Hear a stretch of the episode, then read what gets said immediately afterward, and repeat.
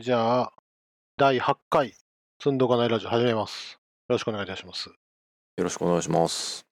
現在は2019年7月14日22時24分、祝日前日曜日です。えーゲストは渡辺さんです。改めましてよろしくお願いいたします。よろしくお願いします。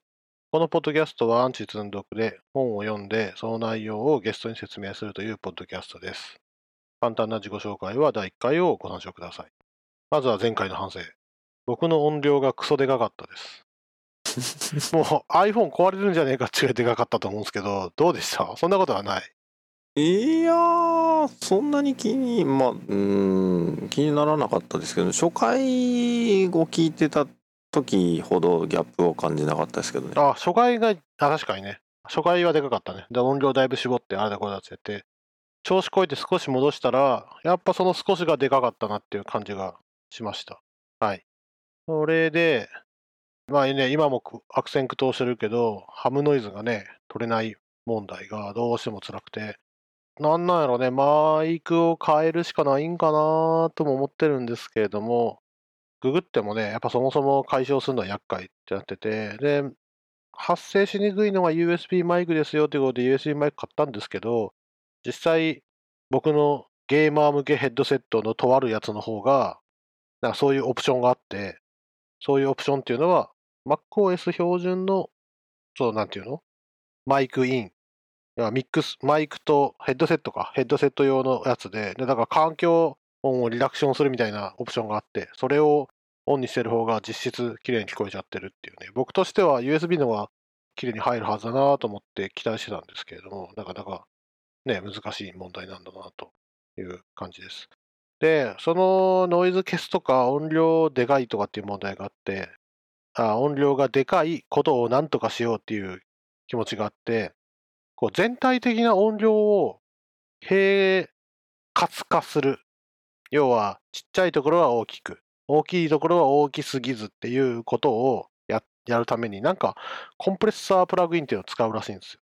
で、そのコンプレッサープラグインを使うと、今言った、こう、音量がクソでかいところは、えっ、と、ある程度リミットをかけて、ちっちゃいところは大きくしたいっていう、単にそれだけなのに、そのね、この、昔の iOS 初期にあった、スキューモーフィズムデザイン。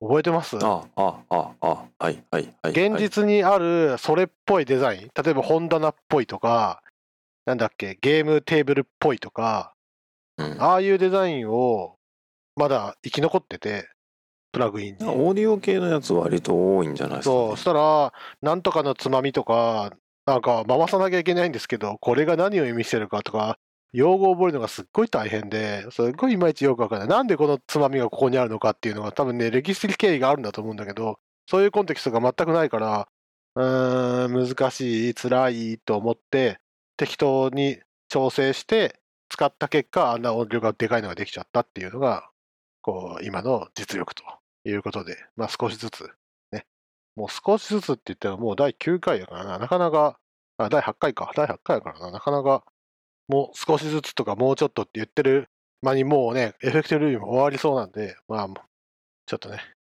そろそろ安定していきたいなと思ってます。はい。じゃあ、本編。本編入ります。本は相変わらずエフェクティブ Ruby をやってます。先日は第5章、メタプログラミングが1時間超えだったんですが、今回は、なんも楽勝だから次テストとかその他もろもろいけるんじゃねって言ってたんですが、第6章テストはさすがに4つで1時間いっちゃうんじゃないかなっていうことで、一旦今日は第6章テストをやるということで、早く終わったらね、早く終わったで、そういう番組っていうことにしたいかなと思います。そういう番組、そういう回か。ってことにしたいかなと思ってます。はい。じゃあ、早速始めますね。第6章テスト。えーミニテストは Ruby 標準のテストユニットを控えるべく登場し、互換モードもあるらしいんですけど、この本自体が英語の現状がやっぱ古いらしくて、監修者注意、監中ですね。によると、こう、いろいろミニテスト側にも変更があっって、あれだこれだっていう話があって、なんか、ちょうど Ruby1.9、2.0、このあたりが怪しいらしくて、よくわかんない、よくわかんないっていうのは、この本のテストに関する、こう、マイクロな、細かい、ああした方がいいよ、こうした方がいいよっていうのが、どんだけ通じるのかっていまいちピンとこなかったんで、ちょっと、Ruby のテスティングフレームワークの歴史っていうものを調べてみたら、Ruby のテスティングフレームワークの歴史っていうのを、こう株式会社クリアコード様のストー様がこうまとめてくださってて、それも2014年版ぐらいまでか。今2019年だから、それも5年前なんで、これが果たして今どうなってるかっていうのは、いまいち僕ピンとこないんですけれども、ちょっとそこも含めて、この渡辺さんに教えていただければと思いつつ、まずは、まずはこのストさんのまとめていただいた記事、ちょっとこの URL をアンカーから届けるように貼っときますんで、ちょっとそこからまず追っかけてみたいなと思います。はい。というわけで、この本、さっきも言った通り、この本に載ってるのは、こう1.9とか2.0とか2.1の話が載ってるんですよ。143ページに載ってるのは Ruby2.1 リリース以降っていうのが監修者注意になってるんで、まあ、今のところこの本は2.1なんですけど、歴史をたどっていくと、どうも1.6の頃から始まるクリアコード様の記事を読むと、1.6の頃からまとめられてらっしゃるんで、まあそこから。1.6か。1.6系と1.8系って、割と話題になってた気がするな。えっと、ジェムがなかった時代ですね。はあ。1.6、あ、そういうこと？ジェムがないは1、ジェムがあるのは1.8から？8ですね。ああ、なるほどね。1.6の時は、え、16? うん、違ったかな ?168 から一応動くのかな？もしかしたら。ははは。そうやそその辺からってことなんですね。その Ruby1.6 の頃は、Ruby ではテスティングフレームワークはバンドルされておりませんでしたと。だけど Ruby ユニットが作られた時代ですよと。しばらくしたら、ラピダリーも作られた。ラピダリー。Ruby ユニットとラピダリーを統合してテストコロンコロンユニット、テストユニットになったとあるんですけれども、ラピダリーってわかります？使ったことないですね。うーん、1.8の時代が来るんですけど、1.8は2003年8月、うんうんこの時点で16年前。うん。16年前、俺何しとったやろえー、っと、俺今40やし、16ってことは ?24 歳。あー、あの、多分 C シャープと VB 書いてましたね。C シャープと VB と C プラと C 言語を一生懸命書いてた時期ですね。多分 Ruby の存在とか知らないんじゃないかな、下手すると。うん。まあそういう時代にテストユニットは Ruby1.8.0 にバンドルされたと。先ほど1.6で、えー Ruby ユニットとラピダリーが統合してテストコロンコロンユニット、テストユニット、ね、えーテストコロンコロンユニットのテストユニットと呼んでいいのかなうん。そのテストユニットがえー1.8にバンドルされて、でテストユニットは Ruby ユニット互換 API を提供していたと。それまで Ruby ユニットっていうのが1.6の時代に作られてたんですね。うん。で、Ruby ユニットとラピダリーが統合してテストユニットになったんだけど、完全に互換、ん？テストユニットは Ruby ユニット互換 API、うん、互換 API があったと。で、Ruby にバンドルされてからテストユニットの開発は停滞しちゃってましたと。そしてここになんと輝かしく R スペックが現れたと。で、テストユニットのメンテナが後のミニテストの作者に変わりましたと。この時はテストユニットのメンテナ、テストユニット、あ？この時はテストユニットだったんですね。で、そこにメンテナがジョインしてきたってことなんですね。メンテナさんが。で、後のミニテストの作者は複雑すぎて、テストユニットはメンテナンスできないと主張されましたと。あって、はんこれはテストユニットのメンテナーが後のミニテストの作者に変わったんだけど、その作者は後々に複雑すぎてもうメンテできないって言ったってことなんですね、きっとこれは。うん、まあ本人かどうかちょっとわかんないですけどね。まあでも、まあそう、そうでしょうね。なるほど。作り直したくなって作り直したわけですからね。あはははそうですね。で、1.9の時代が来て、2007年12月、2007年12月の Ruby1.9.0 までテストユニットはバンドルされましたと。で、そのテストユニットは2009年1月の1.9.1でバンドルが外れましたと。その代わりにミニテストがバンドルされましたと。で、ミニテストじゃどっから来たんかっていうと、ミニテストの作者はメンテナンスできる小さなテスティングフレームワークとしてミニユニットっていうのを作り始めたと。で、ミニユニットがミニテストに名前を変えて、でそれが2009年1月に1.9.1にバンドバンドルされたと。で、1.9.1のミニテストはテストユニット互換 API がついてたんで、この本は互換モードがありますよって書いてあるんですよね。うん多分きっとこの本はこの頃に書かれた本なんですね。で、テストユニットはテストユニットジェムとして開発を継続していると。言葉が並んでるんですが、あとはなんだっけ？テストハイフンユニットでしたっけ？はい、テストハイフンユニットジェムとして開発が継続されていますと。なんで、これは Now 使えるんですね？使おうと思えば。そうですね。でも、1.9.1にバンドされたのはミニテストっていう時代だったんですよね。うんで、そこから4年、4年後か、2013年2月に Ruby2.0.0 がリリースされたんですが、ミニテストもテストユニットも R スペックも開発が続いてましたと。2013年2月ですね。さらにその10ヶ月後、2.1、2013年12月に2.1がリリースされて、2014年11月現在の最新版の安定ですと。これはこのブログの記事が書かれた多分頃なんでしょうね、きっとこの、あの、日付が。で、ミニテストはバージョン5.0.0で広報互換性のない API を変更したと。で、これがこの本に載ってることで、ねあこの本の監修者注意に載ってることなんですよね。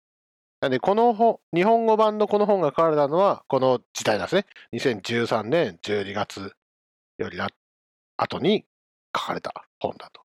うん。で、その結果、テストユニットはミニテスト5.0.0をサポートできなくなりましたよと。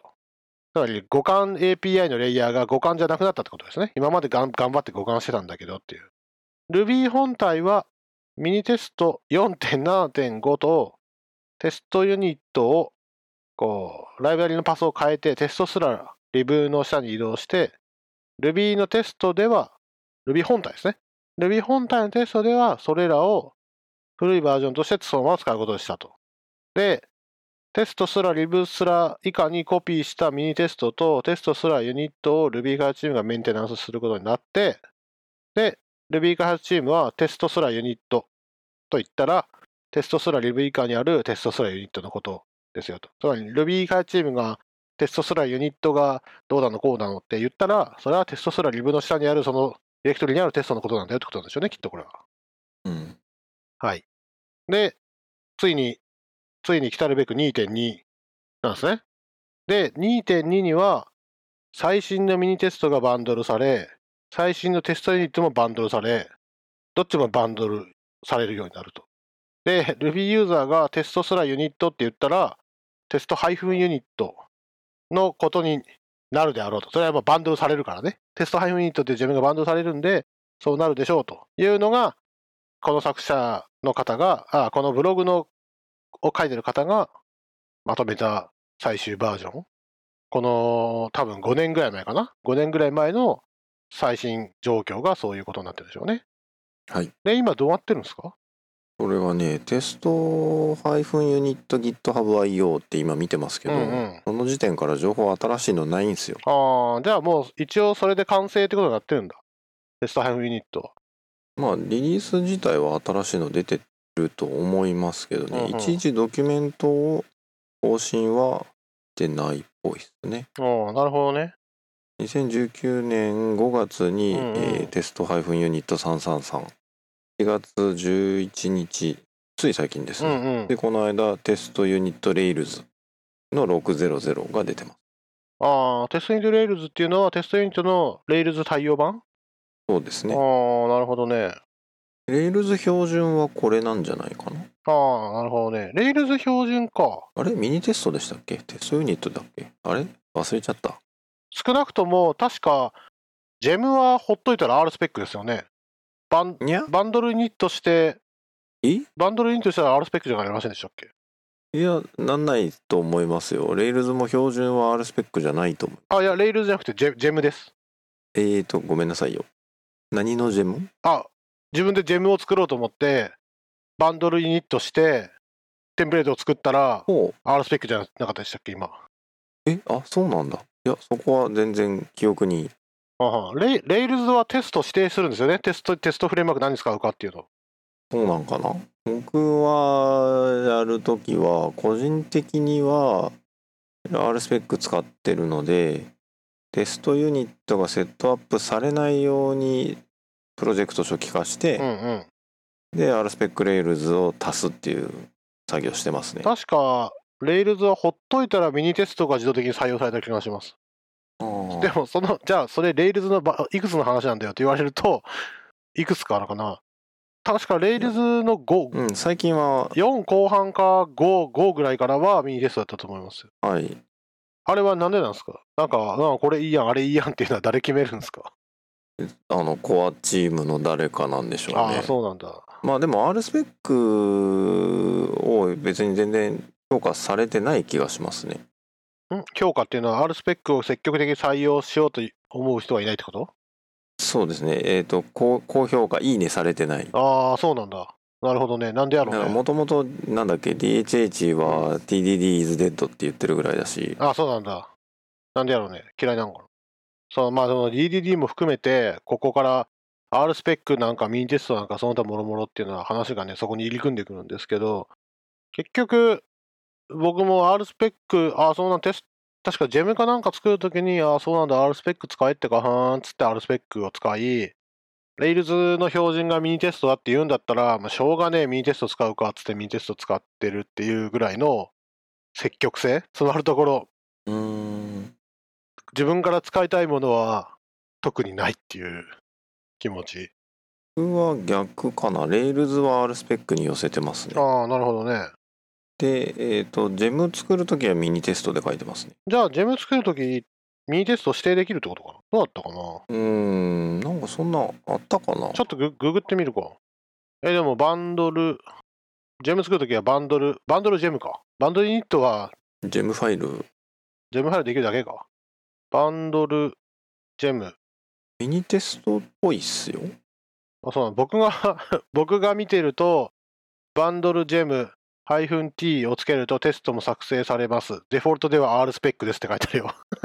これ2014年のドキュメントやね。えー、今実際に bundle gem すると、うんうん。出来上がったドット gemspec ファイルは、うん、えー development dependency に minitest がああ、なるほどね。じゃあ、 Rails と同じく、 gem も変わったんだね、きっと。なのかなもいやなんかあんまり R スペックを標準に採用したい人たちっていない気がするんですけどねそうなんだ。あと多分これあれじゃないですかバンドラー作ってるカットさんでしたっけ、うんうん。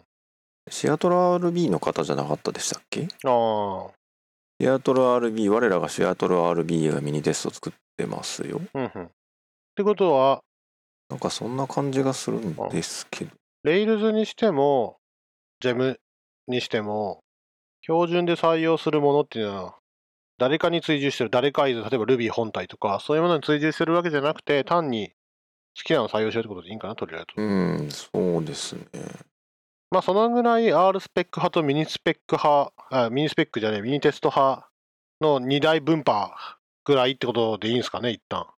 うんだと思いますけどね、うんでまあひょあのテストユニットどこ行ったって話はありますけどテストユニットは Ruby 本体を作ってらっしゃる方々が使ってらっしゃるってことなんですよね。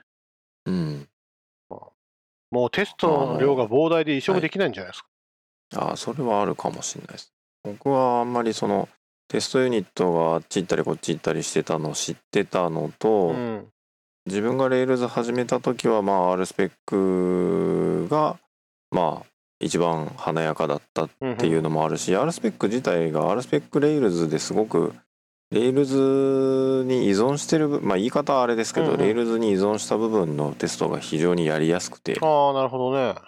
うんなのでまあレールズだったら R スペックでいいかなっていう、うんうん、R スペックの、R スペックがこけたときに、つまりテストに失敗したときに、しこここの行で失敗しましたよって表示されるじゃないですか。はい。あれが Emacs っていうエディターを使ってると、エンター一発で飛べるんですよ。そうでしたっけ？えーっと、使ってないな。なるほど。何も、Emax の何モードって言うんだったかな？ああはいはいはい。ありますね。なんだっけ？あるある。タグジャンプだとは思うんですけど、あったあった。コンパイラーとかでもそうなんですけど、これエラーになったら、うん。ここでエラーですよっていうフォーマットでしょ、標準的な、誰が標準的なのか分かんないですけど、表示されて、R スペックだとなんだっけ？ユニックスとかっていう表現してたかああ、ななるほどね。それで、ほとんどのエディターがタグジャンプできるんですよ。ファイル名とそうですね。はいはい。行番号。それで、サクサクテストしたんですけど、うん Emax のミニテストモードってあるんですよ。R スペックモードじゃなくてミニスペック、ミニテストモードっていう。ああありますねで、ミニテスト標準でこけても、なんとそのホットキーが使えないんですよ。エラーにカーソル合わせてエンターを押しても、そんなファイル知らんみたいになっちゃうんですよ。うーんそれで、R スペックがミニテストに移行したときに、困るよってすっごい思って、オプションいじくり回して頑張って、ミニテストでもそれが使えるようにしてたっていう思い出があります。なんかレポーターレポート形式をいじったらできないのかな？確かそれで変えてたと思います。うんただ、それ、僕だけ変わるわけじゃないじゃないですか。うんうんね、そうなると、みんな変わるから、みんなに申し訳ないなと思いつつやってました。まあ、こけなければね、表示されないんで。なるほどあでも自分用にオプションは与えて切り替えてますね僕も。え、どうやって？普段はえいやえっ、となんだっけ R スペックは R スペックのコマンドラインオプションでできたんですけどミニテストはちょっと気にしたことがないですね、うん、そう、ミニテスト。まあできそうな気が。なるほどね。まあ、できるんならね。だから普段のレ普段の出力はレポートなんかもあのスペック形式というかなんというかこういうことやって結果こうでしたよっていうのが並ぶレポートの形式にしといてでジャンプしたい時だけその形式にスイッチするような使い方してますね。あは。あのね、Emax の R スペックモードがすっごいよくできてて、もうホットキー1個でリトライもできるし、なんとかもできるし、なんとかもできるし、すっごい楽だったのに、どうもね、R スペックモードとミニテストモードが共存できるするのが難しいみたいで、ほうホットキーがね、あっちあっち取られ、こっち取られで、いまいちよくわかんない動きをしてて、それをな直せるほど Emax の腕前が僕にはなくて、結構ヘボい感じでした。僕はあれですよあの MX シェルでそのまま叩いて コンピレ あの割とそれじゃあのコマンドラインと同じじゃないですか。そうそうそうでもあのそこからコンピレーションモードでペッてやればまあまあいけんことはねえなっていなるうほどね。覚えられないんでショートカットが。そのやっぱいいのは、R スペックだろうが、ミニテストだろうが、共通したホットキーを、共通した命令とか共通したホットキーが採用されてて、うん。リトライとか、だから結構楽だったんですけど、まあなかなかね、特にね、このファイルだけとか、うんうん。今開いてるファイルだけとか、今カーソルのあるテストだけ実行するとか、そういうのはもうすごい楽で使ってました。今は、僕も若い子なんで、RubyMine でやろうかなと思ってるんですけど、まあね、この RubyMine がまだ僕の手に吸い付くことはなくて、うん。結構困ってる。そんなこんなで R スペック派とミニテスト派がいる、そしてエディターも含めていろいろやってるという現状におきまして、結構ね、人それぞれうるさいところがある場面だとは思うんですけれども、うん。じゃあ、やっと前置きはここまでにしといて、前置きをここまでにしといて、じゃあ行きましょう。項目36、ミニテスト、ユニットテストになれようと。あって。で、これ、ホームページ、エフェクティブ Ruby のホームページ行って、目次読むと、なんと、目次が違ってるんですよね。ほ多分ね、僕これ初版なんですけど、二版第2版以降の目次が書かれてるのかなと思ったんですが、多分これ違ってて、多分古い、古いやつが載っちゃってるんだと思います。だって、ミニテスト使用テストになれようじゃなかった、ミニテスト単体テストになれようっていうのが、ホームページに書いてあるんですよ。で、うんまあ確かにユニットテストって単体テストって言っちゃっていいかなと思ったら、まあ大体言っちゃっていいと思うんで、どっちに役が落ち着いたのかなっていうのは分かんないところですけど、おそらく本の方に落ち着いたんだと思います。というわけで、本の方の目次は、えーミニテスト、ユニットテストになるようとなってて、えー内容については、あの今言ったマイクロなこと、なんか例えばね、継承するクラスが違ってたりするんですよ。ミニテストのユニットのテストケースを継承しましょうじゃなくて、今は違うものを継承しなさいとか、うん。そういう細かいところがあるんで、なんでそこはちょっと省きまして、省いた結果、何が残るかっていうと、トラブルシューティングやメンテを楽にするためにテストメソッドを短く書きなさい。でさらに、エラー時により良いメッセージを表示するために、最も適したアサーションを使うようにしましょうと。アサーションメソッドについては、ドキュメントを読んでたくさん知っておきましょうと。僕は最初、C プラのユニットテストからやってたんですけども、C プラユニットテストってそんなアサーションメソッドなんて、まあ、僕がやってた時にはなくてあ、僕が採用してたものにはなくて、単に return true か return false かぐらいしかやってなかったんで、 false が返った時、つまりテストに失敗した時、いまいちなんで終わったのかっていうのは分かんなかったんですけれども、この Ruby で最初テスト書いてる時も、え、これ assert equal 以外別にいらんやんと思ってやってたんですが、確かに assert equal だと、え、例えば A が B、B より大きな大きくないといけないっていうことをエラーで出したいのに、単にエラー何行目としか出せないんで、アサートイコールだとね、一致しません。なそういうのが続いちゃうんで、あまあ確かに真面目にこういう大きいとか小さいとか等しくないとかそういうものをちゃんと使った方がいいんだろうなっていうのを思ったことはあります。はい。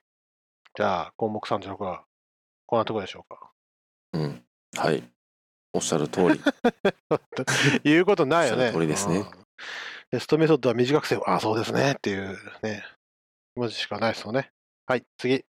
ちなみに項目36がすごくてね、項目36実はね、この本だと、さっきも言ったように細かいこと載ってるんで、1、2、3、4、5、6、6ページぐらいかけて説明してるんで、個人的には実は全部次のスペック形式にしちゃうんで、うんうん。なるほどね。あんまりわかんない。ああのメソッド名とか皆さんどうしてるのかなみたいなのはちょっと気になったりはしますけどね。テストメソッドの名前？はい。この本にはテストメソッドの名前にはテストというプレフィックスをつけなければならないっていうのが一応覚えておくべき項目にあるんですけれども、今はもうそうでしたっけ？うん、多分多分そういう形なんまあそうでないとそのテストメソッド以外のそのデータ用意する用のメソッドとか作れないんで。ああ、なるほどね。つまり、フォルダを漁って、たり、クラスをリフレクションして、テストってついてるメソッドだけ引きずり出して、実行するってやんないと、他の関数作っちゃったらどうするんだって問題ってことですね。うん、と思いますけどうんうんね。うんうんなるほどね。まあ言われてみるとそうか。R スペックとかの時は、まあそれはちょっと次の話か。じゃあじゃあ一旦次項目37続きますね。はい項目37、ミニテストのスペックテストになれよう。エフェクティブ Ruby のホームページにある見出しでは、ミニテスト使用テストになれようと。使用テスト。スペックテストのことですね。で、えー引用、引用を読みますね。引用は、この数十年の間に様々なテスティング方法論が生まれて発発達してきた。Ruby コミュニティはユニットテストとスペックテストの2大テスティングパラダイムに分かれている。これがさっき言ってたミニテスト派か R スペック派ですね、これ多分。うんで、ユニットテストは36ですね。項目36で話したユニットテストはテスト駆動開発との結びつきが強いと。TDD ですね、これ。はい。スペックテストは、より正式には Behavior スペックと呼ばれて、Behavior 駆動開発と結びついていますと。うん。で、さらに引用が続いて、スペックテストは、プログラマと非プログラマが共有する形式言語で、Behavior スペック、括弧使用を書くスタイルと、ポストプログラミング言語の構文で書かれた Behavior スペックを書くスタイルに二分されますと。で、この項目では、ビヘイビアスペックを書くためのインターフェースについて、えー注目しましょうということなんですけれども、渡辺さんは後者派だと。えーと、あ、じゃあ、こここで後者だって聞いたら分かんなくなっちゃいますね。うんうんえっ、と、ユニットテスト派かスペックテスト派かといえば、スペックテスト派ですよっていう話ですよね。そうですね。うんうんうんプログラマーと非プログラマーを共有する形式言語でビヘイビアスペックを書くスタイル。これどういうことなんですか？つまり、英語とか日本語ってこと？えーと、プログラマー、えーとですね、一うん時、うんうん。まあ、今もでも使ってるところは多分そこそこあるんだと思うんですけど、うんキューカンバー、うんうんうん。あ、出てきたね。この本の中にも休暇も出てきましたね。今でも JS でもそれ系のやつあるんですけど、うん。えーなんだっけ、ギブン・フェン・ゼンだっけ？なんかそういう、えーこういう、この時こういうことをしたらこうなるよっていううん三,、三段落ちじゃなくて、なんかそういう文法を使っうんて、うん。で、割とその、要はメテストメソッドうんとか、アサーションっていうう、ん。もう非常にプログラマー向けの記法ではなくて、較的自然言語に近い書き方をするっていうのが、えー何でしたっけ？今の。非プログラマーと共有する形式言語？うんうん。はいはいはい。うんうんいろいろあるのかな？ちょっとわかんないですけど僕はキューカンバーぐらいしかやってなくて、うんうん。そこで言われてるのはガーキンっていう文法ですね。ああ。ガーキン？ガーキンどんな字書くのえっ、と GHER 金だったかな。ああ。なんかの略、へあ頭文字なんですか？キュウリの品種ですねあ 休館バー。キューカンバーがキュウリではいはい。キュウリの品種あはいはいはい。それはな、かけてそうなったってことなのかな？だと思います、うんうん。なるほどね。まあ、要は、仕様を英語っぽく書くってことですね、きっとこれ。そうですねで日本語でもまあ一応書くには書けるし、うんうん。で EMAX にもフィーチャーモードとかそんなのありますよ。え、休館バーのモードってことですか？キューカンバーとかそのガーキンの形式をいい具合に書けるみへたいな、え、なるほどね。えーメジャーモードがあったりもしますね。うんうんうんうんただねちょこそこそこ辛いですけどね。まあそうですね。だって、使用書書くのと同じですもんね。使用書書くどころか、文法に沿って使用書を書けってことだから、結構人間には辛い作業になるんじゃない？そう。うん、で結局その技術を満たすマジカルなヘルパーを裏に書かないといけないんですよね。ああ、例えばなんかど。Google をの開いてこれこれこういう風な検索ワードを入れたら、うんうんこういう結果が返ってくるみたいなのを日本語で書きたくなるわけですよ。そうね、そうなるわね。そしたら Google を開くってなんやねんっていうのは実は裏で正規表現で〇〇を何々するとはってことを書くってことね。そうそうそう書かなきゃいけないんで それ何テストしてるか分かんなくないですか？うんちょっとね慣れないと結構。あだから多分そこの裏側を支える人がいて、えーで中のユニットテストを書く人とあユーザーよりユーザーに近い方のテストを書く人とみたいなのが分担できるとか。テスト担当にもレイヤーがいるわけですね。そうですね。であなんかザ・ R スペックブックもそんな感じでしたよ。エンドツーエンドでそういうその使用テストをまず書いて、うんでそれを回してうんうん。そこがねちょっとマジカルなんですけどね。仕組み動いてないのにエンドツーエンドのテストが動くみたいなのをやって確かにね。そこからそれとは別にユニットテストを書く人がいてみたいなのうをんうんやっていくといいよみたいなのが書いてあってその時はものすごい「はあふーん」ってその R スペックブックっていう名前に反して半分休館バーの本なんですよね。なるほど。やっぱ、R スペックの勉強したくて買ったんだけどビヘイビア駆動開発についてってことですね。それは実質詰まるところ。うまく、いかにうまくしようとそれをこう埋めていくかっていうか。うん、で確か R スペック自体が休館バーを書いてる人たちの中から出てきたツールだったような気がします。はあ、なるほどね。R スペックの方が有名になっちゃったんですけどね。ああ、なるほどね。まあそういうわけで、ビヘイビア駆動開発っていうのはテストユニットから生まれたものとはいえ、そういう、じゃあ、テストをこんな書いたりああだりするんだったら、まず使用書書けばいい、要求仕様書けばいいやん。その要求仕様を満たすようにテストここかしながら進めていけばええやんっていうのがビヘイビア駆動開発ってことなんですね。うん。メソットとかクラスとかの動作に注目するんじゃなくて、うんうんうんうん。うんやりたいこと、だよね。仕様というか期待すること？とうん、なるほどね。言葉が違うだけっちゃ違うだけなんですけどね。なんで、この本を読んでも、もうテストのコードが途端に英語っぽくなってて、あのデスクライブとか IT とかを使うあれですよね。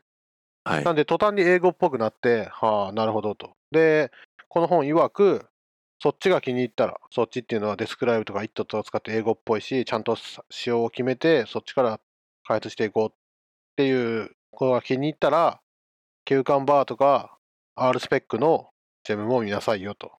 で、 MiniTest よりも深くビヘイビア駆動開発と密着してるんで、そっちの方が好みになるかもしれませんという話で、まあ、 MiniTest にもその機能あるんで、テストクラス作るときには describe、テスティングの定義には it を使ってやっていけば、まあ、 MiniTest でもそれっぽいことができますよと。はいで、アサーションメソッドも使えて、で spec テストでは、 spec テストっていうのはこの今回のビヘイビア駆動開発っぽいテストを書くには、 expectation メソッドを使いなさいと。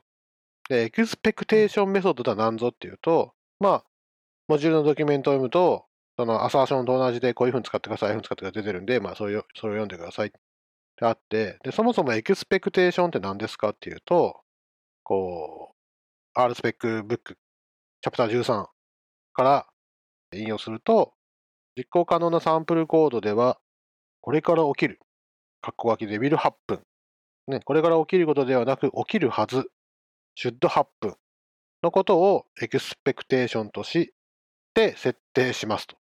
で実際、R スペックの expectation フレームワークには should という言葉が埋め込まれています。これね、昔の R スペックめっちゃ見ましたよね。should be とか should なんとかってやつですよね、これ。はい。でもなんか今 expect に置き換わったんですよね。うん多分まだ一応動くと思いますよ。あ、推奨というか、推奨の書き方がそうなったってことか。そうですねなんかこの辺りの話をすると非常に長いので、まあサクッと言ってもらえればいいかもあ、しれない。僕は僕はどっちかっていうと subjectシュード派なのああ、はいはいはい。で、エクスペクト、記法になれようとかね、僕も、え、この前、みんなに説教されながら頑張ってシュッドとか英語だどうだとかで覚えたのに、で、うん。もう次はエクスペクトにしろってって言われて憤慨した記憶があるんですけど、そうそう。なんかこのこの時にみんもう R スペック疲れがだいぶ来ましたよね。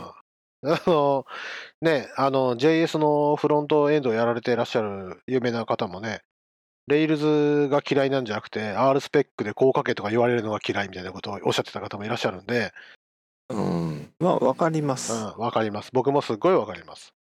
うん、で結果僕どうしてっかっつうとパワーアサート一択です。パワーサートっていうのはジェムですか？書き方ですか？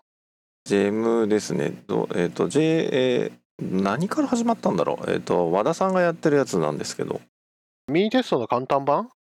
えーいやえアサーションだけなんですよ。ああ、テスティングフレームワークじゃなくてアサーションだけで、うんうんうん。パワーサートでグッてみますか？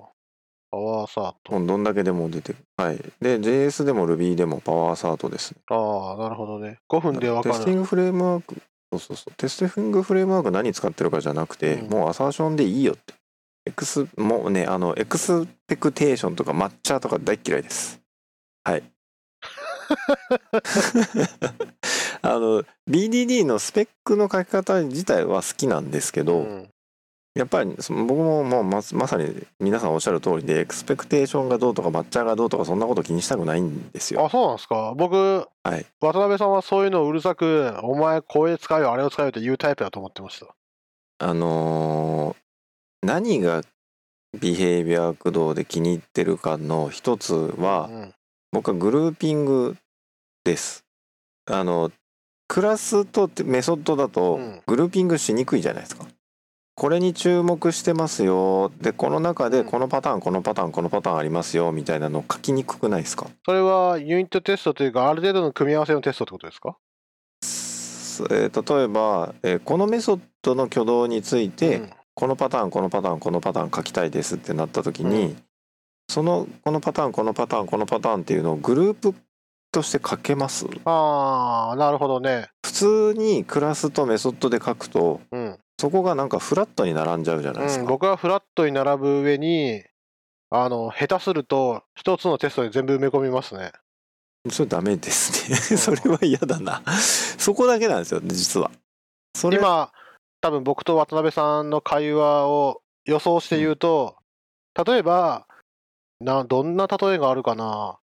3個テストしなくちゃいけない。例えば、ちょうどいい値と大きい値と小さい値とって3つテストしなきゃいけないってなった時に、僕が、僕が書くテストは、正しい値が変えるテストって か書いて、中で3つ試しちゃうっていうのが僕の、あの、それはダメでしょってやり方で、渡辺さんが言ってるのは、えー正しい値が変えるテスト、大きい場合、普通の場合、うん小さい場合っうん。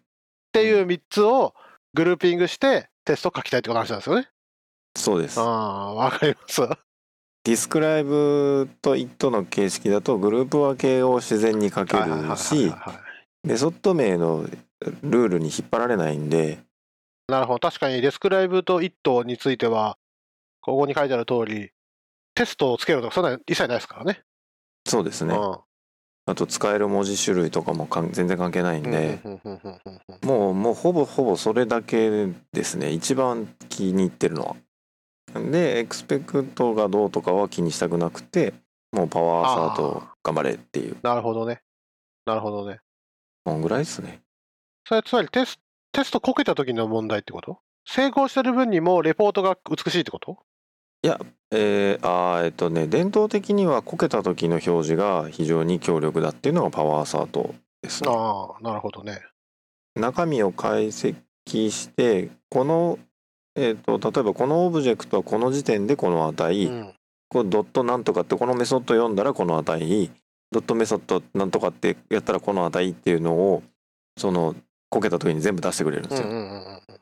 なんでえあれ俺が期待してる値となんか違うなってなった時に非常にリッチな情報が手に入る。なるほどね。そこでダンプってやったり、しなくていいですね。ダンプってやるのは PHP か、ダンプじゃなくて、そこで何、アナライズしなくていいってことね？しなくていいですね。えっ、と、Rails で言うと P とかか。あ、PP とかか。そうそうそう。うんなるほどね。こんなのやらなくてうんも結果にそれがバーンって出る。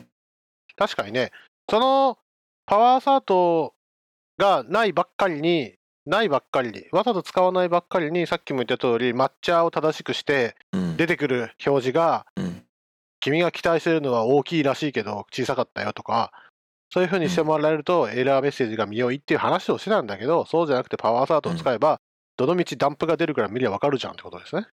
僕が思ってるのはそっちですね。なるほど。で、 expectation っていう名前と、うん。要は expectation と expectation、expectation って言ってれば、あなんで最近は expect っていう単語を使わなきゃいけないのかっていうのは、なんとなく分かったっていうのが、この項目37っうん。て感じですかね。はい。はい。使わないなって。テストの書き方って、渡辺さんがいる会社は渡辺さんが決めればいいと思うんですけど、はい。こう基本的にプロジェクトでやっぱ最初に決めるんですか？一応フレームワークごとにおすすめのあるんじゃないんですかね。あーでももう、あ、ないのかな。伝統的なテストユニット系はないかもしれないですね。うんでももうテストコード見ただけで、ここ誰が担当したか分かっちゃうレベルのテストってあるじゃないですか。まあまあまあまあ。プルリクエスト受け付けるか受け付けないかって人の好みかもしれないですけど、僕は割と本当、自分が試したいところだけ試せて、テスト OK か、ある程度書いたらもう、すぐプルリクしちゃうタイプやな。うーん、まあ少なくとも多分この BDD スタイルのは、うんなんかもう割とはっきり言われてると思いますね。例えば IT の中にアサート3つも書くっていうのは、まあ割と明確に NG 扱いのような気はします。ああ、なるほどね。まあ動きますけどね。うん。てかね、そんなこと禁止してたらきりないしね。うん。なんかそんな形に、大体そのフレームワーク側の文化圏がそうなってるような気はししてはいます。なるほどね。いやー、一つのテストの中にアサーションをいくつも書く理由とかってなると、大体こう決まってて、ビフォアとか、テストの準備にコストがすごい高いやつがあるとか、うんうんうん。いちいち英語のラベルを it とか書いていくのがめんどくさいとか、まあそういううんモチベがあるかな、明らかにな。なちょっとテスト書くだけなのか勘弁してくれよっていうぐらいの気持ちはある。うん。まあ、たまあ、わかりますけどね。多分そういう人は、 behavior driven、BDD は向いてなくて、 MiniTest のユニットテスト使っとけってことなんでしょうね、きっと。まあ確かに面倒くさいのはありますね。まあ、あとコストは、と一応メモ化とかして、なんとかなるっちゃなんとかなるんですけど、うんいや、そうなんですよ。メモ化とか、その他ボロボロ使うと、コストも減らせるって分かってるんですけど、その、それがしんどい。カロリーが高い。まあまあまあ。まあ、その辺はちょっと項目38に絡んできます。項目38。モックオブジェクトで決定論をシミュレートしよう。決定論とかよく分かんないんですけど、まあ、モックを使えってことなんですよ。要は。項目38は。うん例えば Web API とか、さっきも言った、前もって用意する準備がインターネットからやってくるとか、そういうものについては、えー外部から切り離したいよね。そういう時は Mock を使おうねっていう話。この項目38のサンプルコードだと、もうテストの時にメソッドを奪っちゃって、テストに都合のいいメソッドに入れ替えたりもしてます。ちなみにどう入れ替えてるかっていうと、えーこのサンプルの方では、ウェブサーバーのが元気かどうかを調べるっていうライブラリを作りたいと。クラスを作りたいと。それどういう実装になってるかっていうと、HTTP でこんにちはって言ったら、HTTP でこんにちはって言ったら、Hey Siri こんにちはになったみたいで、僕の Hey Siri が反応しました。HTTP で何かを話しかけると、何かを話しかけたそのまま内容が返ってくる。返ってきた場合には、このサーバー生きてますよっていうクラスライブラリを作りたいと。HTTP サーバーに話しかけるメソッドで GET っていうメソッドを作ってるんですけど、その GET っていうのを乗っ取ると。その GET っていうメソッドは、本来は GET と言ったら HTTP レスポンスを得るというだけのメソッドなんですけれども、そこについて GET を乗っ取って、Mock のレスポンスを返すと。で実際に HTTP でアクセスさせず、Mock のレスポンスオブジェクトを返すっていう風に乗っ取って返してますっていうサンプルですね。まあそういうものを使うと、今言った通りメソッド乗っ取るんで、それも GET のテストなっとらんやんっていうのが正確な答えじゃないですか。うん。なんで、そういうメソッド交換したテストは本番でエラーを起こす未テストコードを残す危険があるんで注意してねと。で、さらに内部実装を知らないと、このメソッドは内部的にあれする、これする、それするっていうのを知ってないと書けない変なテストになっちゃうんで、まあ注意してねと。さらに、今言ったモックは、ミニテストのライブラリのミニテストコロンコロンモック、つまりミニテストモジュールのモッククラスっていうのを使ってるんですけども、これの最後に、いやテストの最後に、このオブジェクト、モックのオブジェクトを作ったら、これの verify ってやつを呼んでくださいと。で、 verify っていうのを呼ぶと、そのモックに生やしたメソッドがちゃんと全部呼ばれたかっていうのを確認して、呼ばれなかったら、お前前と約束ちゃうやんけって言ってこけてくれるっていうのが、このモックのいいところらしいです。知ってました？うん。あのーはい。あのーミニテストモックはあんまり使ってないですけど、テストダブルは大好きですよテス。トダブルっていうモック作るものがあるってことですね？うんとテストダブルっていうのが総称ですね。テストの時にんいい具合に動いてくれるオブジェクトの総称。で、えっ、あーとまあモモックっていう言葉がめちゃくちゃメジャーなんですけど、うんうん僕が一番使うのはスタブの方ですね。ああ、スタブって見たことあるな。スタブってな何ですか？ななんで見るんかな？スタブとモックの話実は結構長いんですけど、ねえ、でもスタブとモックよく聞くね。スタブってなんだっけ？どこで見るんやろ、俺？例えばさっきの話で言ううと、んうん。HTTP を叩くメソッドがありますと。うん。で僕がよくやってるのは例えば HTTP を叩いた結果のオブジェクトを取得した後何かをするみたいなのうんうをん。大体書くじゃないですか。うんうなんだけどその HTTP を叩かずに結果のオブジェクトが返ってきたことにして、その後の処理をテストしたいわけですよほとんどの場合って。まあ、それが今言ったサーバーが元気かどうか試す。えっ、とねサーバーが元気かどうか試すのって GET そのものをテストしなきゃいけないから。ごめんなさいね。じゃなくてうん。あ、ゲットの、受け取っうん、うん。ゲットで、こんにちはって言って、こんにちは帰ってきて、中身がこんにちはかどうか試すっていうメソッドが最初そうにいですそうですするんでよ。この時はこういう挙動になる。この時はこういう挙動になるっていうのが決まっててうんうんだからインターフェースをテストするんですけどうんうんうん。HTTP で OK が返ってきたぞ。じゃあ返ってきたからこのクラスではこういう仕事をしよう OK が返ってこなかったらこのクラスはこういう仕事をしようっていうのじゃないですか、うんうんうんうん。やりたいことって、うん。なのでこの HTTP アクセスするメソッドだけスタブアウトしてうんうん。スタブアウトって表現になるんですけどその時にそのメソッドを置き換えて、HTTP の結果を良かったパターンと悪かったパターンに置き換えちゃうんです。うん。でどっちのパターンのメソッドのリアクションかをもう定義してうんでそのメソッドの結果を受け取った人はうんどういう挙動をすべきかっていうのを書いていく。ああでもそれそれここに書いてあるモックと同じ気がしますねここのモックいやモックはね違うんですよ。モックはどういうふうにさえそのメソッドが呼ばれたかあるいは呼ばれなかったかをテストする。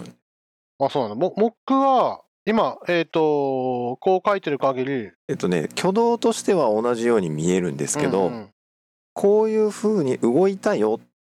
このメソッドはこう呼ばれたよ。こう動いたよっていうのをテストするのがモックで、うん。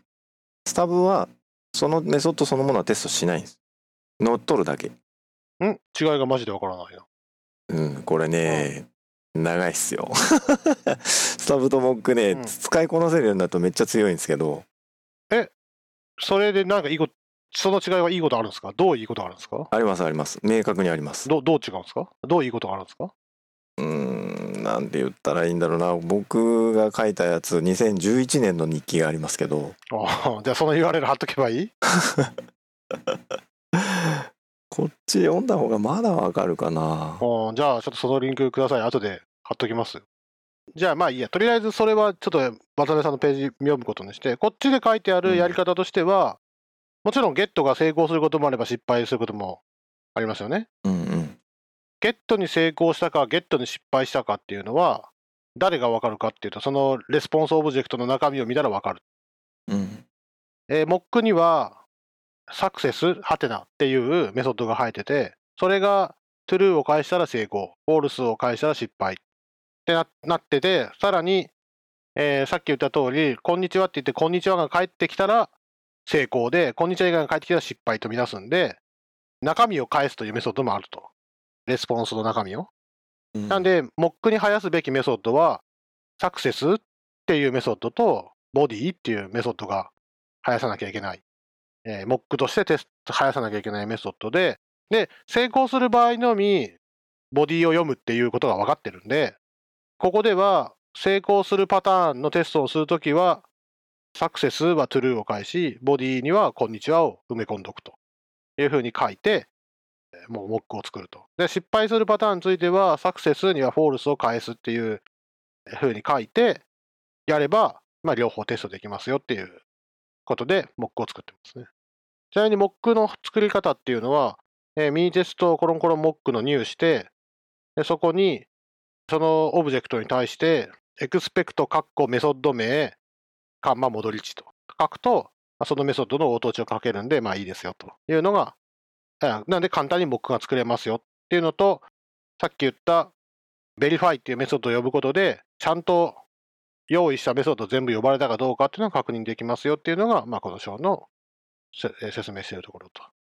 さらに、 extend の話をすると、スタブっていうものがあって、それは渡辺さんのホームページを見ると分かるんで、それを見ましょうということですね。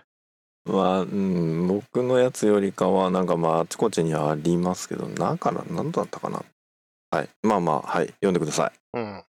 もう、なんだっけ。R スペックのスタブとモックについて、この記事は最終更新が3年以上が経過してますって、まあその辺がブームだったんですね。この2010何年か。うんこれあれですまあ大元をたどるとこれマーマーチン・ファウラーじゃないかなテストダブルっていうのああ、なるほどね。ははいでそれの日本語訳のページがあってこれ非常にあっさりしてるんですけどね、うんうんでこれ読んだだけだとさっぱり分かんなかったんだけどどっちも自分で使ってみたらまあなんとか分かるようになったかなみたいなでこれが分かるようになってからは JS だろうが何だろうがあのやりたいことは割と記述できるようになりましたねうん。なるほどね。今、なんだっけ、キータのトップで見つかったキータの記事読んでるけど、さっぱりわからんね。あの文字面で追うのはすごく辛いですね。あそうなんだ。いや、うん。うん、じゃあここに、なんつうかスタブアウトはそのメメソッドのテストじゃないんですよね。うん、そのメソッドがこの場合はこういう風な値返すよねっていうのにただ置き換えるだけああ、そういうこと？なんですよ。でその結果を使う他のメソッドのテストのために使えるってだけなああ。あ、スタブってもしかして生やすだけってこと？の基本そうですね。あモックは、モックオブジェクトの話じゃん？モックはそうです。スタブは、スタブは、オブジェクトに対して、お前こういうふうに返事しろって書けるってこと？そうです。ああ、なるほど。じゃあ、オブジェクトが1個でいいんだ。うん。うん。でもいいし Ruby とかまあ今時のやつだと元々のオブジェクトの書き換えてうんうんうん。えかまあなんだろうな内部実装はよく知らないですけどあ Ruby とかだとまあ別に method alias 作って全然。自由にできるしだから一部のメソッドだけ違う挙動にするみたいなのは全然それそれがスタブってこと？そうですねっていうふうに使ってますあ、それ楽でいい。それ楽でいいね。例えば、さっき言った HTTP オブジェクトを渡すときに、モックだったら、まずモックオブジェクトが行ったり来たりするように書かなきゃいけないんだけど、そうじゃなくて、なんかインスタンス作って、このインスタンスのここがヘビーだなっていうところは、まあ、とりあえず return true しといてとかって書書けるってことね。うんなのでそういうところを全部メソッドにしちゃうんですよ僕まず最初に考えるのって、うんスタブアウト可能なメソッドに切り出しとくなんですよああ、それスタブアウトって言うんか。はいそれ内部的な挙動を決めるってことね。そうそうそれをうああ、はいはいはうっかり例えば定数とか変数とかにしちゃうと面倒くさくい。なるんですよメソッドにしとくとすぐ乗っ取れるんで僕も Ruby ってその方がいいなっていうのは最近分かってきました。変な定数か作るぐらいだったら、例えば1ページあたり何件かっていうのを定数を返すっていうメソッドにしといた方がいいなっていうのは最近すごく感じうんうます。んなるほどね。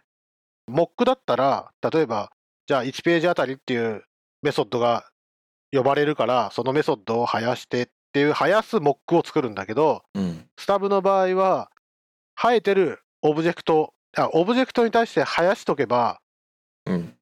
挙動がこっちでコントロールできるメソッドにのっとってできるってことですね。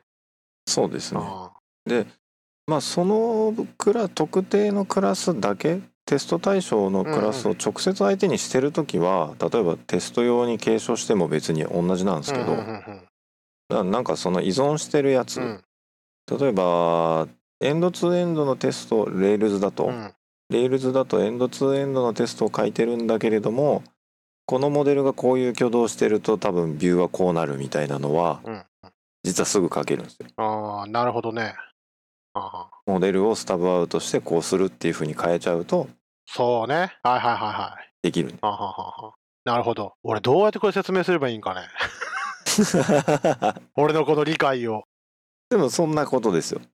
あーうん。例えば、ユーザーがログイン可能かっていうものを、そのレコードに定義す。レコードっていうか、アクティブモデルのオブジェクトインスタンスが、is ログイン破る。ログイン破るっうんうんていうメソッドを生やして、で、えーログインできる場合にこうするっていう処理をテストしたいときに、うん Mock の場合だったら、ユーザーっていうインスタンスを作るんじゃなくて、Mock のインスタンスを作って、でそこにログイン破るが true を返すっていう Mock を作って、オブジェクトを渡すんですよね。だけど、スタブはユーザーっていうインスタンスを作って、なんか知らんけど、お前ログイン破るは true を返しとけっていうメソッドを置き換えることができるってことなんですね。そうです。ああ、なるほどね。それ楽でいいね。だから内部の実装はどうでもよくってとりあえずそういうのが分かるメソッド作っちゃうっていう書き方にどんどんなっていきます。で、その書き方、つまりロジック、内部的な判断とかそんなもろもろっていうのをメソッドに書き出しといて、後で入れ替え可能にしとくっていうのをスタブアウトっていうんですね。はい。ああ、なるほど。わかりました。スタブ便利だわ。はい、今覚えました、僕。ああ、なるほど。僕が一発で理解したウェブページも貼っときますんで、皆さんよろしくお願いします。きれいに貼っとくわ、ここに。はい。じゃあ、こんなところで。なんか納得、絶対納得したら俺だけな気がするな。これね本当になんかこういうことやれたらいいのになっていうのがあない状態で聞いてもねうん。それはその通りですね。なかなか難しい。このサンプルは、えっ、と、そういうスタブ的なことができないから、ミニテストのモックを使ってこうやってるっていう例ですね。うん。いや、でも、でもまあこ、ここはでもモック使うのがいいのかなっていう気もするけどな。はい。そういうわけで、項目38終わって、次ね。項目39。効果的なテストを追求しよう。これまたね、なんていうの、この抽象度高いというか、うん。こうね、まあ、ねあるあるなんで、まあ、一個ずつやっていきますね。はい。コードのハッピーパスと例外パスの両方を試すには、ファズテスト、プロパティテストツールを使いましょうと。でも、いきなりハッピーパスとか例外パスとかいまいちピンとこないんで、ちょっと説明すると、ハッピーパスっていうのは、テストしているコードのすべての前提条件を丁寧に準備して、有効な入力しか与えないテストのことである。このコードは完全な世界で動作するであろうかと言っているようなものである。っていうのがハッピーパステストらしいんですけど、まあ正常形、オブ正常形、僕が得意なやつですね。ユーザーは半角日本語を使うこともなければ、空文字を入れることもなければ、スペース1個でパディングしてくることもないから、テストもそれ前提で作るってやつですよね、これ。ですよね。まあ、まあまあ、それぐらい、とりあえずね、ユーザー、なんだっけ、さっきのログインやブルじゃないけど、うん。とりあえずユーザーできるかどうかが問題だから、とりあえずそれでいいよねってやっちゃうのがハッピー、ハッピーパステストですね。まあまあまあ。で、例外パステストとハッピーパステストを試すには、こうファズテスト、プロパティテストツールを使うってその続きなんですけど、それは、ファズテスト、ファズテストとは何ぞやっていうと、デタラメな値を与えるテストのことをファズテストと言いますよと。でどのぐらいデタラメかっていうと、ランダムな値を使うぐらいがデタラメな、ぐらいのデタラメで、この本で紹介されてるファズバートっていうツールがあるらしいんですけど、これは、まずランダムのジェネレーターに種類があって選べて、まずデータ説、データ、DSL っぽく書くんですけど、データってところで、こうどういうランダムな値を書くかっていうのをこうまず書いて、で、その次のデプロイ説っていうのを用意して、で、そこで、えーテスト、コードを書くと。で、このファズバートは、狙いはクラッシュするとか、例外が飛んでくるっていうのをテストするツールであって、もうかけたら、このテストツールにかけたら、一日中とかずっとこっちがマニュアルで停止するまで、ランダムな対応をガガガガガガガって投げ続けて、延々続くというツールらしくて、なんでいちいち戻り値もチェックしなくていい。そういうのが狙いじゃない。っていうのがこのファズバートっていうテストらしい。まあ、確かにね、これ多分自分で作った HTTP サーバーとか、謎の WebSocket のライブラリとか、そういうものをテストするには多分こういうのを延々使って、本当にこれ、一日中動いてても大丈夫なのかっていうテストをこれでするんだろうなっていうのふうに思いました。これがファズテストツール。で、プロパティテストツールっていうのは、これはもう、あの、名前の通り、デタラメな値で、振る舞いもテストする。まあ、ユニットテストとか、ああスペックテスト。スペックテストの場合は、もう与える値が決まってないと変な仕様になっちゃうから、これも実質耐久テストみたいなもんなのかなだからもう、えっ、と、ミスタープロパーっていう、MRPROPER っていうツールで、えーテストすると、これについては、さっき言ったデータ、さっき DSL っぽく書けるんですけど、これはデータ説で、こう、引数のクラスを指定すると。例えば、えー角括弧インテジャー、カンマインテジャー、カンマインテジャーって書くと、次の書くプロパティ説、DSL テストを書くところですね。テストを書くところで、その引数にやってくるんで、そこでアサート書いておけば、まあ、OK だよというツールらしいです。こんなん使います？いや、買わないっすね。あまあ、なんかでも、うん、まあ、こういう、そのデータの種類とかにヘビーなツールをそもそもあんまり作ってないのかもしれないですね。そうですね。多分ね、僕ら、僕らと言っちゃったら、わさめさんに悪いか。レイルズの世界とかで生きてると、多分、こういうの書かない、書かないというか、あまり必要とされてる速度じゃないと思うんですよね。うん、まあ、中のそのミドルウェア的なやつだとそうですね。いいのかもしれないですけどね。はい。と、まあ、こういうテストツールもありますよというので、なので、その、ハッピーパス、こんな値が来るであろうっていうのを本当に予想しないでやりたいんだったら、こういうのもちゃんとやれよってことなんでしょうね。えー、次。テストで実行されたからといって、必ずしも正しいコードというわけではないため、コードカバレッジツールは間違った安心感を与える可能性がある。うん。コードカバレッジ100%です。うーん、安心する。します？え、それなんか逆に怖いんやけど、一発でコンパイルが通って、ランが通って、テストがこけなかったぐらいの気持ちになるんですけど、これ、世間的にどうなんですかカバレッジツールか、カバレッジって、やっぱ気にされる人は気にされるんですかね？えっ、と昔やってましたけどあの要は、はいテストコードがない状態でうん。走っちゃいましたうん。でまあカバレッジゼロですよねうんうんうん。である程度までテストかけたかなっていうのが分かるようにするためとかあテストコードだんだん揃ってきてるよっていうモチベーションのために使うみたいなのはありますけどあー、なるほどね。GitHub の緑生やすのと同じだ。あそうそうそう、はいはいはいカバレッジがこんだけだから OK ですみたいな基準に使うことはないっすつまり100か99かを、その目を三角にして追いかけるんじゃなくて、うん10が20になった、20が30になった、30が40になったっていうのを、こう喜びの気持ちとともに見るものってことなんですね、これ。そうですね。あとその多いところと少ないところの差が分かるようになるとかね。はあ、なるほどね。そういう使い方はすることはありますけど。まあでもほとんど最近は見てないかな。なるほどね。まあでもなんだっけ、GitHub のリードミーとかに貼ってあることありますよね。ありますね。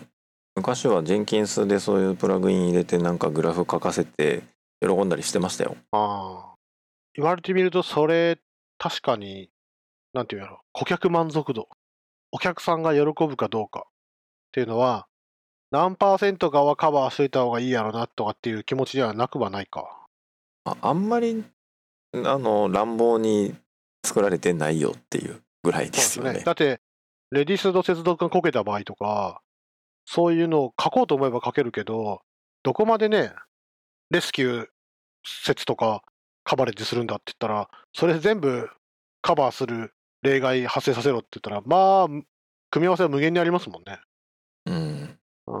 なるほどね。じゃあ、今言った通り、少しずつ成長を感じるとか、うん全くされてないとか、もう50%を超えてるとか、とか0か50か100か、100はありやりすぎだから、0か50かくらいの気持ちで使うといいことが多いってことですね、きっとこれ。うんなんかそうですねで100だ、100だ、やったぜ、やったぜっつって、喜んでも、それテストが間違ってる可能性もあるから、そんなんで安心してんじゃねえよっていうのがここでの教えですね。うん何ですか？ここでの教えなんですかね？ああそういうことねああ間違った安心感はい。間違った関心感を与える可能性があるっていうね、どんだ、うんうん間違った安心感を与える可能性があるとか、日本語おかしくないかな？ないか。はい。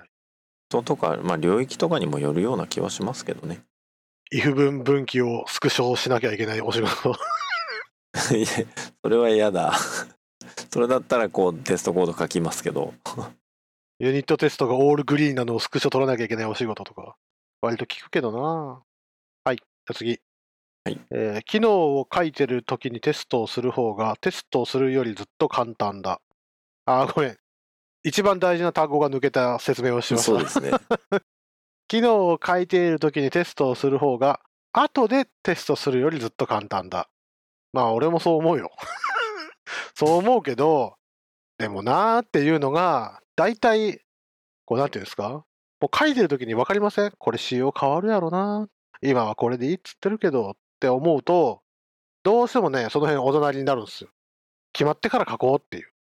うーんなるほどで、それよりも先に、まあ、動くの、動くの見せたいなっていう気持ちがあって、で、動くのを見せるためにも、テストを書かなきゃいけないんだなって思うことあるんですけど、それ大体その、うん。さっき言った、ビヘイビアか、単なるユニットテストかってなると、もう単なるユニットテストもユニットテスト、最悪ここでトゥルーかフォールス返ってくることさえ分かればみたいなテストの書き方にななって、なんか、いまいちピンとこないテストになっちゃうことが多くて、まあしょうがないから、まあ一旦ここ、動く、動けば OK。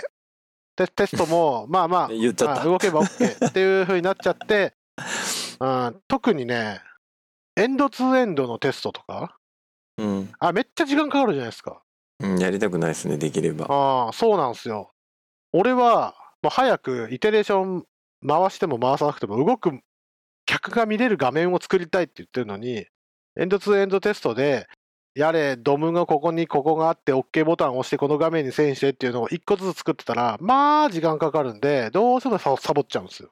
で、お客さんが OK 出た頃に、やっと、あ、じゃあ、お客さんが後で仕様変更って言った時に、前はこういう動きだったんだねっていう記録が残るぐらいのレベルのテストを書いて残すっていうのがなんか僕のやり方っぽくて、どうもね。だから、ね、なんかちょっと、さっき言ったモックじゃないけど、もうちょっとね、テストに時間がかかるとか、外部と繋がないとテストできないっていうものを相手にしたら、まあ突然、俺の テストかか関する行数が減り始めるっていうのが、僕の中で確認できてること。うーんまあねいやここのテストの項目難しいポイントで、うん。えー何があって僕がやってるのって基本 TDD だと思ってるんですよね。B、B、B じゃなくて？あ B でもいいんですけど要はあ、どっちでもいい。うん。そのテストによって確実に品質を保証しますよレベルのテストを書いてるわけではないのでうん。なのでそのさっきのカバレッジの話とかもそうなんですけどああ、なるほどね。目的とそうそと要件との話ってことか。なるほど。何のためにテストを書くのか理論ね。ここではどっちなのかなっていうのをちょっと思ったりはしていますね。っなるほどね。ていうのとただ一方であの TDD とか BDD の文脈だうんと不安をテストしなさいって言われるんですよ。確かにね。不安って何っていうのはこう割と人によっちゃうんですけどうん。でも僕ももでもエンドツーエンドはあんまりやりたくないけどここ不安だよねっていうかなんか何やってるか俺もよくわかんないよねうんみたいなところを頑張ってテストうんなんか把握しばって書くみたいなところはありますねね。。難しいロジックは心配なことが多いよね。うん例えばさっき言ったログイン破るじゃないけど、なんか、このユーザーはログインできるかどうかっていうのは、実は内部的には、ブラックリストに載ってないかとか、えっ、と、ユーザーから通報が何件以上ないかとか、なんかこう、いろんなことを調べた結果、ログインできる、ログインできないっていうのを返すっていうメソッドですよってなった場合、複雑だから、まともに動くかすごい心配だから、そこはテスト、一発でテストできるようにしとこうっていう気持ちになりますよね。それは間違いなく。うんでそこのあと、まあ、書き慣れてる領域とかうんうん。そうでないかみたいなのもあってその外部の API を叩くっていうのも例えばまあまあまあ HTTP のこういうやつだよねみたいなの分かってるんだったらさっき言ったみたいな、うん。その先に HTTP 叩いてこういう結果返ってくるよねみたいなのを揃えて、でその HTTP の結果をファイルに落としといて、で API 叩く部分をスタップアウトしてう、んうんうん。で正常のパターンエラーのパターンっていうのを返して、うんそれぞれが動くようにするみたいなことをやってテストしたりはしますけど、これがでもこれって分解できてるから書けるんですよね。ああ、なるほどね。ああ、わかるわ。要要要件じゃなくてそれぞれの中の機能をどう分解できるかっていうのが分かってるからうんテストかけてるんで、うんうん書けない時はエイヤで一旦動くっていうのはやっぱりやりますよ。ああ、わかるわで。動かした後にこれ変だなってなってそっからバラすみたいなのをやったりはします。ああ、でも大体そうですよね。最初に、えいやで作って、はあ、これってこういうことかとか、ああいうことかとか、この機能を満たすにはこういう作りじゃないといけねえよなってなって、初めてそこで、ね、モジュールを分けるとか、クラスを分けるとか、うんこれはこれに関することだなっていうことが分かってきて、どんどん分解できていくっていうのは分かるんですけど、それってやっぱ仕様決まんないと決まんないなっていう気持ちがやっぱどうしてもある時があって。それは多分場所によると思うんですよね。内部的な場所なのか、うんうんビューに近いところなのかとかいろいろあると思うんですけど。なんでね、お前なんでこんなテスト書かないの？って言われた時に言われるのは大、思うのは大体それかな。いや、だって、多分、エイヤで作ったけど、いつ変わるか分かんなかったし。っていうことが多いんかな。挙挙動そのものに例えばあの、まあ、今 Rails 僕らの会話では割と標準スタンダードな知識として使ってますけど、 Rails そのものに不慣れな人はじゃあどこまでテストするのかみたいなのやっぱりあるし、ああ、確かにね。うん、でフロントエンドはフロントエンドでねなんかこのフレームワークはどういう動きになるのかよくわからんとかうん、じゃあこれに足すプラグインのこれがよくわからんとかそうですね。要素が増えれば増えるほどテスト書けなくなったりはしますよね。どこで切ったらいいかよくわからんっていう。確かにね。僕、この前、レイルズの通過表示ビューヘルパーってあるの知ってます？数字を与えると。先頭に通過マーク、えっ、と、区切りのカンマ、うん。何桁ごとかに区切りのカンマ、えー小数点何桁っていうのにコンバートしてくれるっていううん。ビューのヘルパーがあるんですよ。例えばうん3万5千円って言ったら、円35カンマ000っていうふうに変換してくれるやつで、ユーロだったら、うん。ユーロマークえ1コンマ199ドット00とかに変換してくれるやつなんですけど、それのまともに返ってくるかどうかっていうテストを書いたんですよ。うん。なんでかっていうと、そのビューヘルパーって設定してあげなきゃいけないんですよね。あの、今はユーロだからこうとか、今は円だからこううんっていう。うんうん。で、そういうテスト書いたんですけど、き気がついたら、いやいやいや、これは、このテスト、このメソッドの振る舞いをテストしすぎてて、せっかくこのメソッドがあるあるから異常したのに、このメソッドが俺が望む形かどうかっていうのを、レイルズのバージョンが上がるたびに大丈夫かどうかチェックしてるだけのメソッドになってるなと思って、それってうん役立つといえば役立つけど、か っなんていうの？俺の仕事かってすごい思ったことがあります。う んこれはこの関数作ったやつの仕事だろって思ったこともある。うん。その辺のね、これバージョン上がったら変わりそうかなとか変わらなそうかなっていうのが、なんか匂いとしてあるんでしょうね、きっと。うん。ありますね。じゃあこんな感じで次。バグの根本原因を探し始める前に失敗するテストを書こう。はい、それはそうだで終わりなんですけど、あーあのね、エンドツーエンドのテストってユーザーに近いじゃないですか。はいだ。から俺ユーザーがなんか、加藤さんこれおかしいんだけどって言った時には、もうこのエンドツーエンドのテストをもう書いてほしい。自動で。うん。ね、例えばた多分大体ね、検索を押す、なんとかを押す、えーこれとこれのオプションをオンにして検索ってやったら、これとこれが出るはずが出てこないって、そこまで日本語ができてるんですよ、大体。うん。じゃあもうエンドツーエンドのコードにしてくれよっていう気持ちがすっごいあります。ああ、そうそうね。でも実際、どうなんですかね？いや、バグの根本原因を探し始める前には、まずだってそのエンドツーエンドのテストがいるでしょ、まずは。真面目にやるんだったら。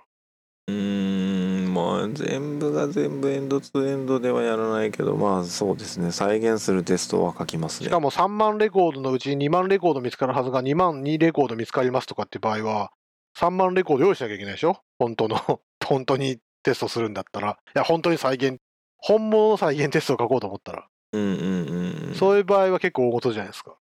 そういうできなできない理由が見つかってしまう。んそう。でもその前に今、切り分けしてますよね。うん、大体わかる。うん。だってね、そのユーザーの操作から言って、検索でこのオプションでこのオプションでこのオプションがあるときに変なんだろうなっていうのを書いて、で、実際、あ、確かにレコード見つかんないとか、あ、確かにレコード余計に見つかって見える気がするっていうコードを書いて、あ、やった、再現できたってなってから、それがテストが、あ、失敗するテストを書こうってことか。うんってことは、ああ、なるほどね。まずは、変な、変な挙動を肯定するコードを書いて、それのうん逆アサートを書けばいいってことですね。いや、この中からは2万レコード見つかるはずなので、2万2レコード見つかるっていうテストを書いて、2万2じゃなくて2万だよっていうコードに置き、っていうテストコードに置き換えてから、なんでやろうっていうふうに探っていけばいいってことですよね。まあまあ、あの、失敗したことのないテストコードは、あの、信用ならないってやつですよね。ああ、それはハッピーすぎるってことね。要はず、ず、うん、ずっと、ずっとグリーンしか出ないテストコードの可能性あるんで、確かにね。わかるわ。ちゃんとレッドになるように確認してからやりましょ一回レッドにしないとね、確かにね。いや、なんだっけ。僕がよくやるのは、アサートをちゃんと 2, 2個書く。ノットイコールとアサートを書いて、う。で、うん動かし、て、あ、うん、じゃあ大丈夫、ちゃんと赤色出るねって確認してから片方消すってね、結構やる。まあまあ確かにや、まあ、同じことをやってるかもしれないです。で、最後は、この本が書かれたことにとっては、当たり前じゃなかったのかもしれないですけど、えーできる限りテストを自動化しようって書いてありました。うん。うん。もうそれ以上でもそれ以下でもなく、むしろ自動じゃないテストでどうするんだっていう話なんですけどね。はい。いやー、まあでもね、うん網羅はできないけど。ああ、そうですね。ローカル環境で、オールグリーンなのを確認してからプルリクするなんてできないですからね。なんで今の CI、CD、あの、GitHub のブランチをちゃんとテストするとかってできましたからね。いいことだと思うんですよね。うん。そうですね。うっかりしますからね。あああれがないとな、やってらんないよな。ていうか逆にあれがない世界っていうのはもう想像できないよな。まあそれが、それがない世界結構あるんだよな。なんとか頑張って啓蒙していくしかないよな、その辺はな。はい。というわけで最長の1時間31分45秒を記録しましたよ。よかったね。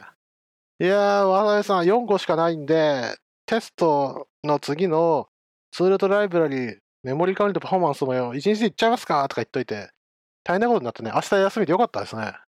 うん、スタスタブとも、いや、もうだってここら辺大好物ですからね。ああ、そうね。そうねんてな。結局ね、テストを書くのがめんどくさいっていうのと、あテストを書かん書くのがめんどくさいなーって言って先送りするとひどい目に遭うからいつか書かなきゃなっていう気持ちがぐるぐる曲がってるんだけど、書くのがめんどくさければめんどくさいほど先送りされていくじゃないですか。それはそうじゃないですか。うん。で、今は、ちゃんとこう、モックとかスタブとか、なんとかだとか、R スペックだ、ミニテストだ、なんとかかんとかだっつって、ちゃんとこう、フレームワークとか考え方に沿って、ちゃんとやる分にはツールが揃ってるから、そんな難しくないよっていうことをまず啓蒙しなきゃいけないんですよね、きっと。うーん。うん。テストを書け書けって言っても、多分書かないんじゃないですか。あのー、って言ったらいいんだろうな。テスタブルなコードうん。になってないところから、あじゃあテストコード足してってくださいって言われてあ、も、確かにね。結局、結局その全部エンドツーエンドでめっちゃ辛いみたいなことになっちゃうんですよ。1万行のコードをテストするためのメソッドを用意しなきゃいけないわけですからね。うん、そうそうそう。だから、例えばメソッドがもう、うん片手でもう5行ぐらいのメソッドしかありませんよみたいなんだったら全然テスト書くの簡単だけど、そもそもね、テストの自動化の文化に入っていないんであれば、もう何行のメソッドがあるか分かったもんじゃないし、ね、5行のメソッドが1万個あるならいいけどね、5万行のメソッド1個だったらテストできないですもんね。うんだいぶ厳しいですね。っああ。ていうところからなんだと思います。この調子で喋ってると2時間いくね、これね。いくらでも話せるね。だってね、これはあの、ここからはい話やっぱしたいのは、やっぱ JavaScript 版の話とか、うん、ね、JUnit とか、C プラも最近あるんかな？そういうテスト環境についてとか、テストのツールとか、ね、CI、CD の話まで全然踏み込んでいけるんで、うん、あとレガ、レガシーコード周りとかああ、なるほどね。ね、大好きですよ。リファクタリング入門とかね。うんまあ結局、話がいくらでも発生できるところがやっぱここだもんね。リーディング、リーダブルコードとかね。うんはいじゃあ、今日はこんなとこですかね。こんなとこにしといてやろうって感じですかね。そうですね。